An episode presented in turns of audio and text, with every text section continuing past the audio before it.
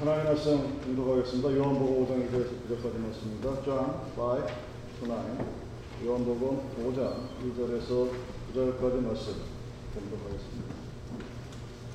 예루살렘에 있는 양문 곁에 히브리 마을 베데스다라는 곳이 있는데 거기 행각 다섯이 그 안에 많은 병자, 맹인, 다리 저는 사람, 혈기 많은 사람들이 누워 물의 움직임을 기다리니 이는 천사가 가까운 곳에 내려와 물을 움직이게 하는데 움직인 후에 먼저 들어가는 자는 어떤 병에 걸렸든지 낫게 됩니다.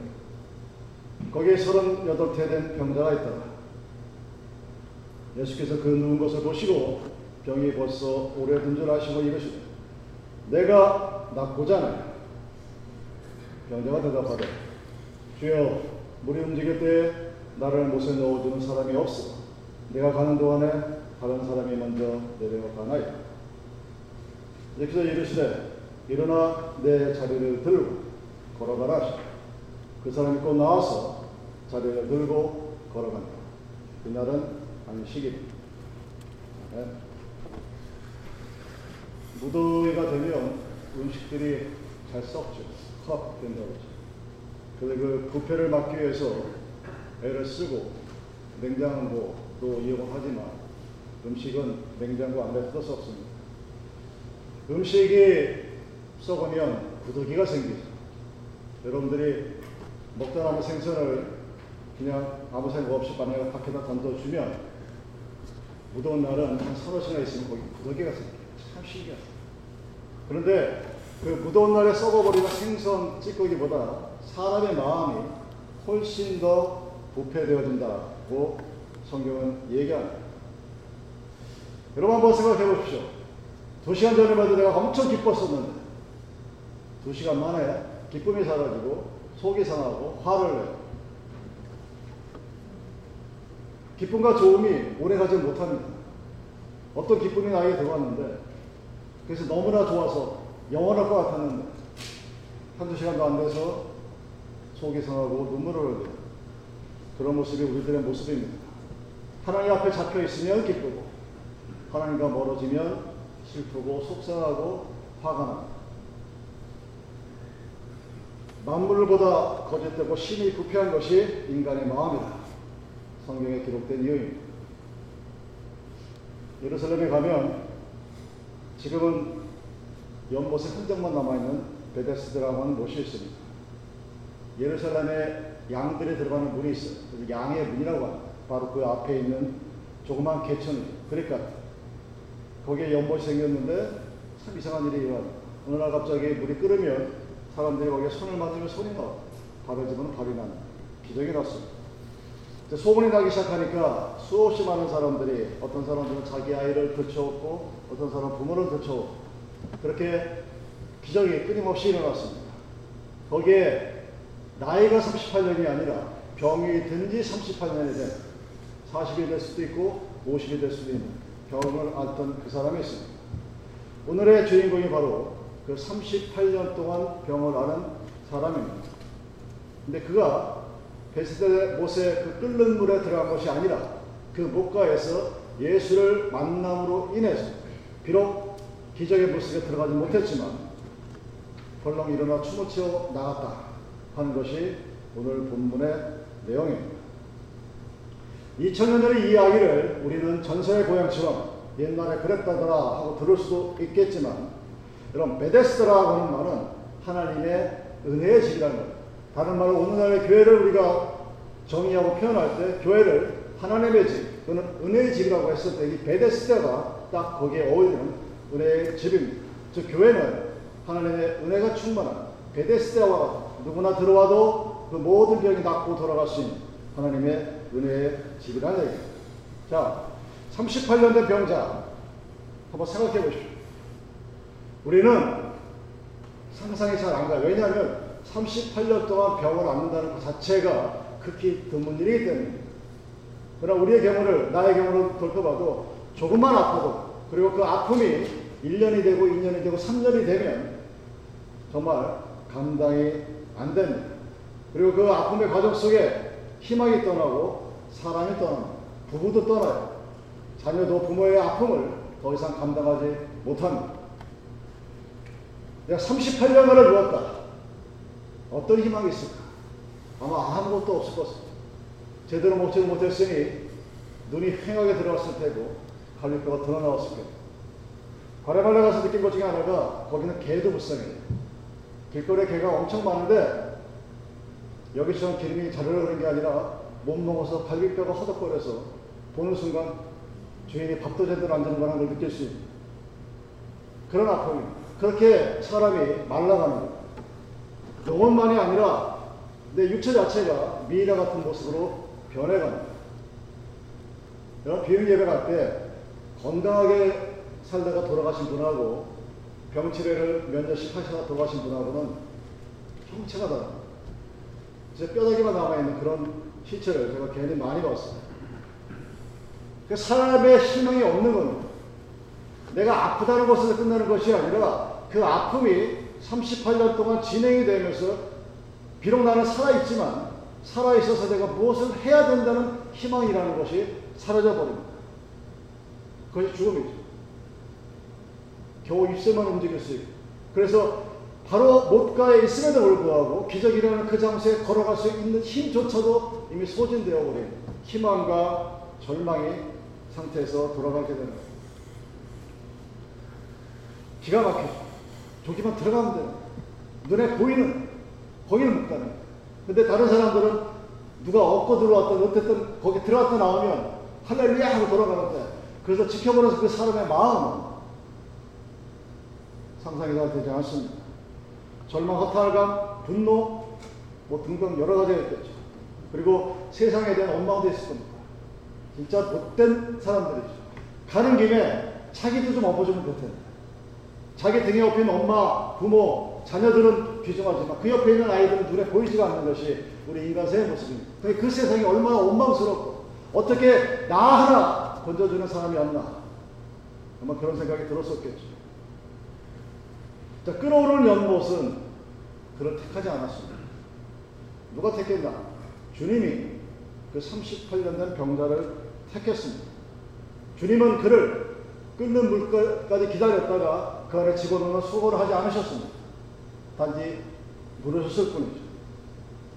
예수 앞에 나온다는 것이 바로 그런 겁니다. 내가 저기를 가야만, 뭐를 해야만, 무엇을 어떻게 돼야만 내 인생이 좋을 것 같은데 다 아니라 예수님이 찾아오셨을 때가 기적의 날이고 은혜의 날입니다. 여러분 삶의 모습이 같기다. 여러분이 언젠가 이제 가테마를 가실 일이 있겠지만 한국의 1970년대를 생각하시면 돼요. 근데 80년대에 살아난 사람 그 기억이 나질 않죠. 그 생전 처음 보는 나라가. 그래서 거기에 있는 사람이나 우리나 그럼 미국에 사는 우리가 그들보다 더 행복하고 그들보다 더 믿음이 충만하냐 그렇다고 얘기 못합니다. 왜냐하면 내가 시대를 택하고 내가 뭔가를 어떤 능력을 가지고 내가 했다고 해서 그것이 여러분의 인생이 아니기 때문입니다. 우리의 시대의 인생이 바뀌어지는 것은 내가 시대를 선택하고 내가 지역을 선택하고 내가 미국을 선택하는 것이 아니라 하나님이 나를 선택했을 때 그 모든 것이 달라진다는 얘기입니다. 그랬을 때 온전한 믿음이 일어나고 그 온전한 믿음이 은혜의 삶에 돌아가게 되는 것입니다. 목사로서 사람들을 보면 그런 생각이 들어요. 사람이 사람을 고를 때 굉장히 까다롭죠. blind date를 할 때, 데이트를 할 때도 조건을 보고서 고릅니다. 뭐라 그럴 거 없어. 친구를 사귈 때도 조건을 보고 사깁니다. 저게 나한테 도움이 될까? 아니면 해가 될까? 인간의 기준이 굉장히 까다롭습니다. 근데 하나님이 우리 인간을 고를 때 기준은 목사가 보면 너무나 어떻게 저런 사람이 예수를 믿나. 이 두 팔로 감당이 안 될 정도의 어마어마한 enormous space. 인간의 조건으로는 용서가 안 되고 인간의 조건으로는 예수 안 믿는 게 차라리 나을 것 같아요. 근데 하나님은 그들을 선택하십니다. 하나님의 standard는 우리와 달라요. 만약에 우리 인간이 인간을 고르는 그 기준으로 하나님 우리를 고른다면 얼마나 하나님의 성전 안에 들어올 수 있을까? 좀 무섭고 끔찍한 생각이 나옵니다. 여러분이 교회에 나올 수 있는 것은 하나님이 여러분을 선택하셨기 때문에 내가 교회를 선택한 것이 아닙니다. 그리고 하나님의 선택을 바로 배우러 나오는 겁니다. 자, 오늘 베세스다의 목과의 기적입니다. The Miracle of Bethesda. 이 베세 기적에서 우리가 배워야 할 것이 무엇일까? 첫 번째는 38년을 지났음에도 그가 단념하지 않았다는 얘기입니다. 아, 이대로 죽어야지. 그 아니라 낫기를 원했습니다. 그럼 38년이라는 상태를 꾸준히 좋아지는 게 아니라 꾸준히 나빠지는 거야. Keep, keeping worse. 계속 나빠지는 상태였습니다. 그 상태에서 나아야 되겠다는 소망이 없어지지 않았다는 것입니다. 여러분 어떤 사람은 교회 믿음의 경력에 10년이 된 사람이 있고 20년 또는 날 때부터 그런 사람도 있었겠죠. 그런데 살다가 환경이 또는 조건이 나랑 맞지 않고 내가 원하는 것과 맞지 않으면 그 믿음의 기간과 상관없이 믿음이 망가지는 것을 보게 될 때가 있습니다. 이 기적의 메시지에서 여러분이 첫 번째 기억하셔야 할 것은 38년의 그 어려운 고난 속에서도 이 병자는 낫기를 소망하는 것을 멈추지 않았다는 사실입니다. 포기하지 않았다는 거예요. 그래서 예수님이 물었을 때 그 질문에 분명하게 대답을 합니다. 내가 낫기를 원하느냐? 여러분 이 이야기는 예수님이 야 네가 38년 동안 알았구나. 그래 너 어디가 아팠니? 지금 어, 내가 너한테 어떻게 해주랴 그래? 네 병의 증상이 무엇인지 물어본 얘기가 아닙니다. 태도를 물어보는 건데 너 지금 38년 동안 앓았는데 아팠는데 고난 속에 있었는데 그 고난 속에서 네가 일어나기를 원하느냐? 하고 attitude를 물어보는 겁니다. 정말로 여러분 믿는다는 것이 무엇일까요? 하나님 믿어서 오늘 내 환경이 좀 개선되어지고 사는 게 좀 나아지고 그런 것을 물어보는 것이 아니란 얘기입니다. 하나님의 질서 안에 회복되어지는 원래 하나님께서 창조하신 그 원래의 모습대로 돌아가고자 하는 것이 우리가 하나님을 믿는 가장 근본적인 이유가 되어야 합니다.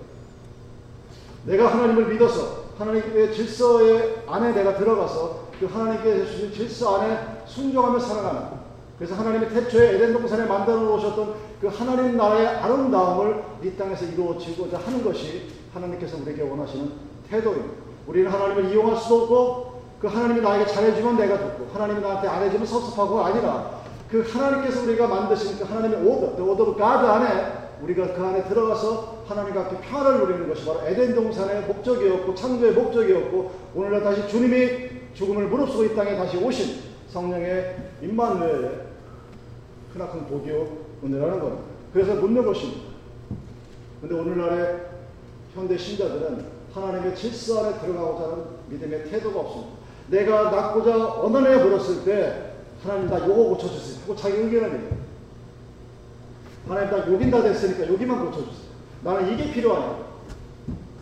이건 그게 아니라 나는 하나님이 어떻게 하든 하나님께서 낫기를 원하냐 했을 때 원하나요? 하고 대답을 합니다. 그 뒤에 하나님께서 어떻게 응답하실 거에 대한 아무런 restriction, 제한이 없어요. 하나님의 질서에, 하나님의 오더에 순종하는 것입니다. 여러분, 38년 동안 이 병자는 어느 누구도 도와주지 않았어요. 가족도 없었습니다. 가족이 있었으면 이미 벌써 병이 나았겠죠. 다른 사람 때문에 피해를 봤다고 고민할 수도 있었습니다. 다른 사람들이 먼저 못에 뛰어들어서 내가 낫지 못했다고 얘기할 수도 있었습니다. 근데 그런 것이 아니란 얘기죠. 내가 성공하지 못한 것이 내 부모 탓도 아니고 내 친구 탓도 아니고 보스 탓도 아니고 부하 탓도 아니고 어디에 있는가를 명확히 알았다는 얘기입니다. 누가 나를 도와주지 않았어도 내가 원하는 것보다 더 아픈 사람들이 더 많은 줄을 서서 그 안에 들어가려고 했습니다. 고난이 닥쳤을 때 여러분 고난을 어떻게 대하는 태도에 따라서 여러분들의 믿음의 모습이 달라집니다. 내가 정말 낫기를 원하느냐. 그 고난을 바라볼 때 그 고난의 문제가 나에게 있거나 그래서 내가 예수만 있으면 이 고난이 해결되겠다는 믿음이 있었으면 예수를 베풀었을 것이고 그렇지 아니하고 이 고난이 남 때문이라면 다른 사람 때문이라면 부모 때문이라면 자식 때문이라면 그 고난을 해결할 수 방법을 우리는 찾지를 못할 것입니다.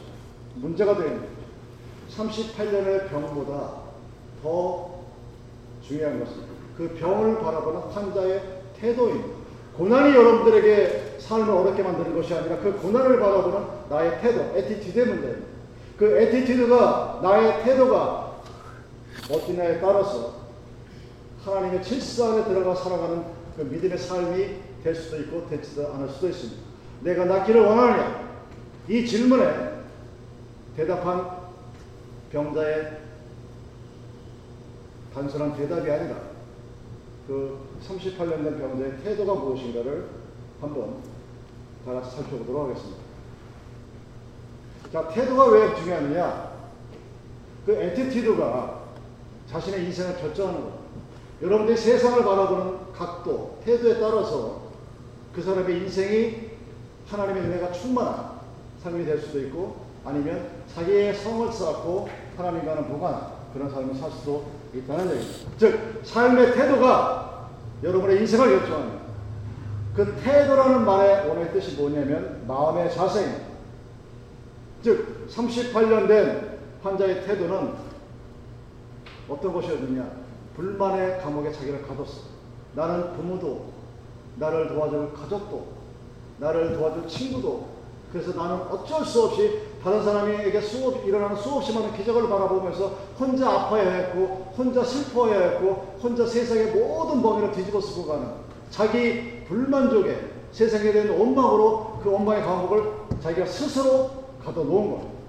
그래서 그 감옥 속에 쌓이고 쌓인 38년 동안의 원한 때문에 그 밖으로 뛰쳐나오지 못하고 자유로운 삶을 살지 못하고 세상에 대한 원망과 불신과 그런 것들로 나오지 못하게 됩니다.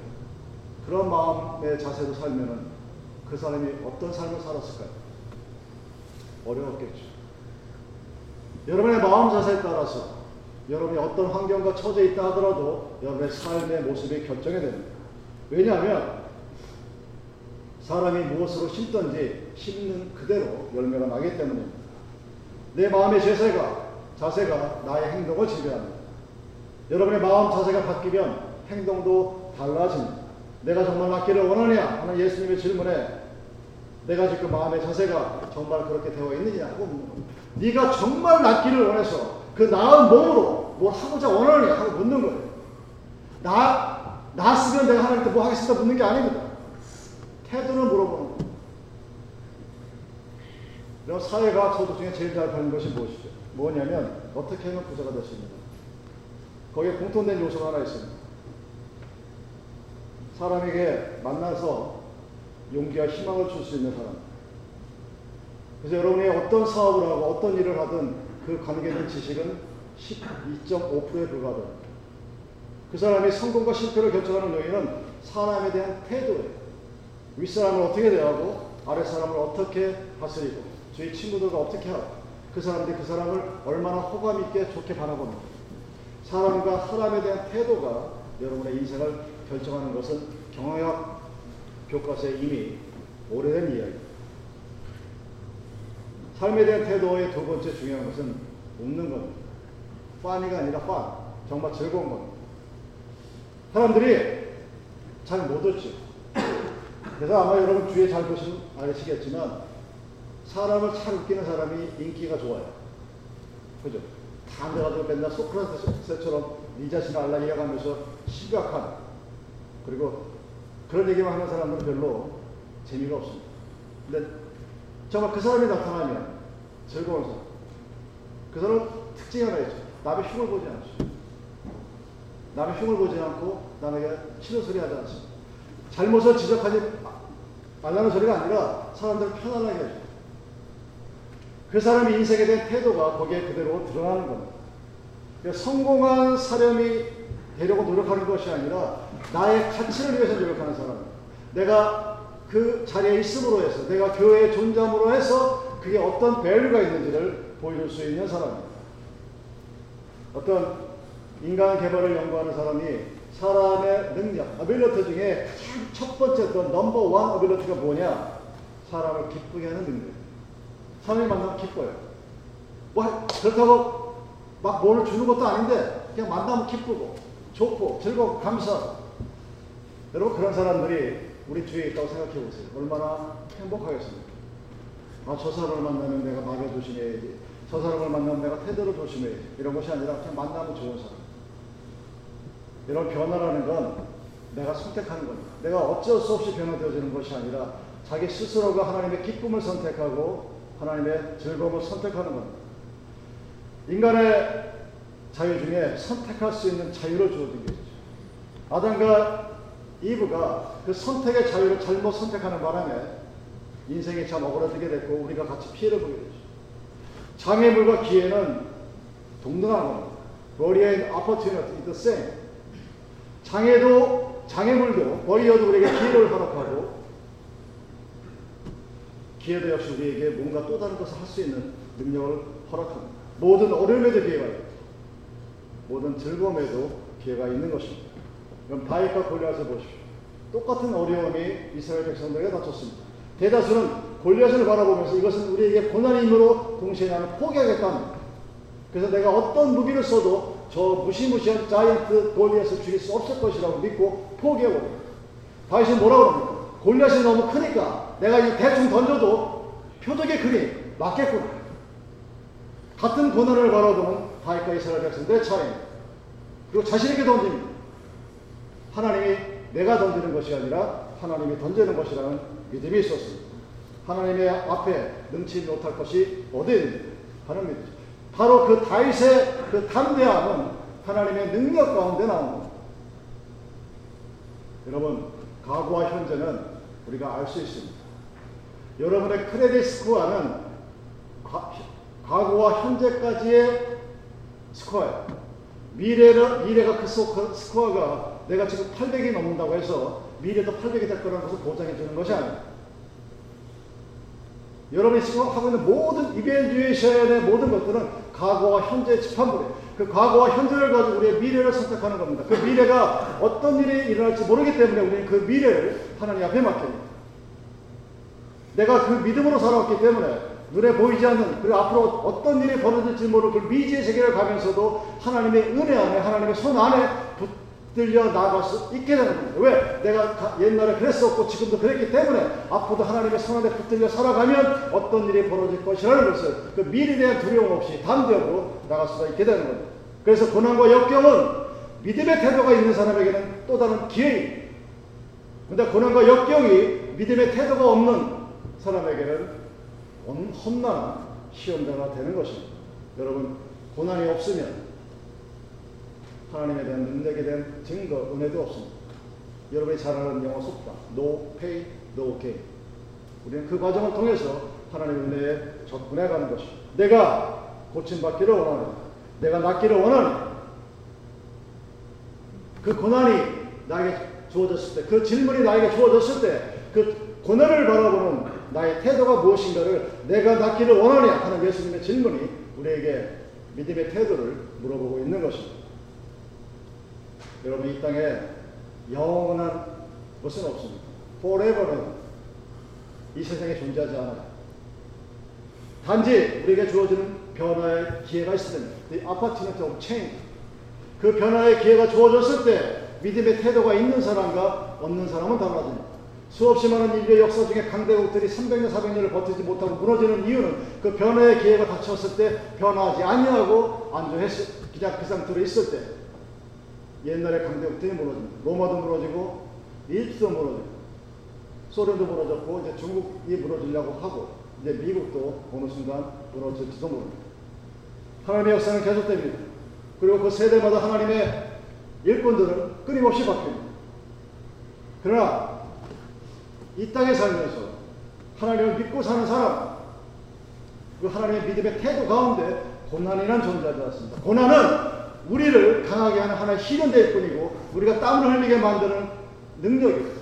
여러분들이 운동할 때 땀을 흘리고 나서의 그 기쁨을 아마 아실 거예요. 한 시간, 두 시간 테니스를 치고 골프를 치고 무슨 운동을 해서 마치고 난 뒤에 그 상쾌함. 그러나 그 운동을 하는 동안은 힘들고 어렵고 땀을 뻘뻘 흘리고 목이 가쁘고 숨이 마렵지만 우리는 그것을 고난이라고 얘기하지 않습니다. 믿음의 태도가 내가 낫기를 원하냐 하는 그 예수의 질문 속에서 내가 하나님을 믿음으로 그 태도를 온전히 받아들였을 때 그 38년 된 병자의 고난은 고난이 아니라 하나님의 믿음의 은혜의 축복이 되는 것입니다.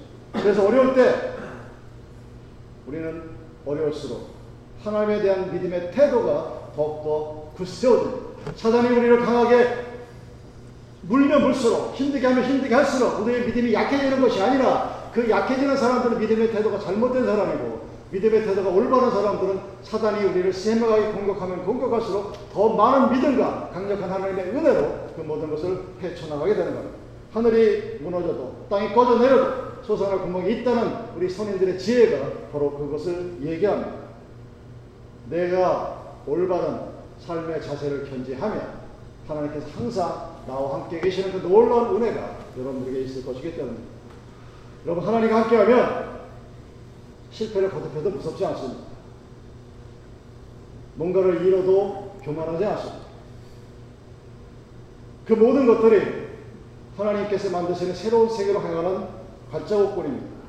믿음을 갖고 하나님을 바라보며 나에게 닥친 그 모든 것들을 주님께 맡길 수 있는 담대함이 주어질 때 고통 없이는 성공이 불가능하고 no pain no gain이라는 그 당연한 것들을 하나님의 은혜 가운데서 이루어가게 되는 것입니다. 여러분 아플 때 병의 증상 그러니까 아우 내가 여기 아프고 끝이 아프고 머리가 아프고 뒤통수가 아프고 목이 아프고 그런 것에 초점을 맞추지 마십시오. 포커스를 거기다 두지 마시고 병에 대한 내 마음의 자세를 중요시하라고 얘기해요. 오늘 내가 아파요. 아무도 나를 도와주는 사람이 없습니다. 아무도 나를 봐주는 사람이 없습니다. 그랬을 때 나는 그 고난과 고통 가운데서 어떻게 하나님을 바라볼 것인가를 기억하라는 것이 오늘 본문의 메시지입니다. 고통의 증상에 포커스를 맞추지 말고 그 고통을 대하는 나의 삶의 태도에 초점을 맞춰보십시오. 그러면 우리들에게 중단이 없습니다. 스탑하는 것이 없어 하나님의 백성에게 포기는 없습니다.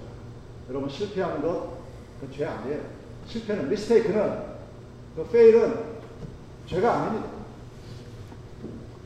실수도 죄가 아니고, 포기, 근데 포기하는 죄예요. 고통 앞에서 하나님에 대한 믿음의 끈을 놓는 것은 그것은 죄입니다.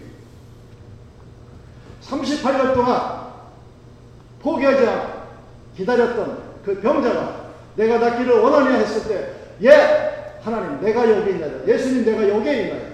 하고 말합니다. 주여 내가 낫기를 원하니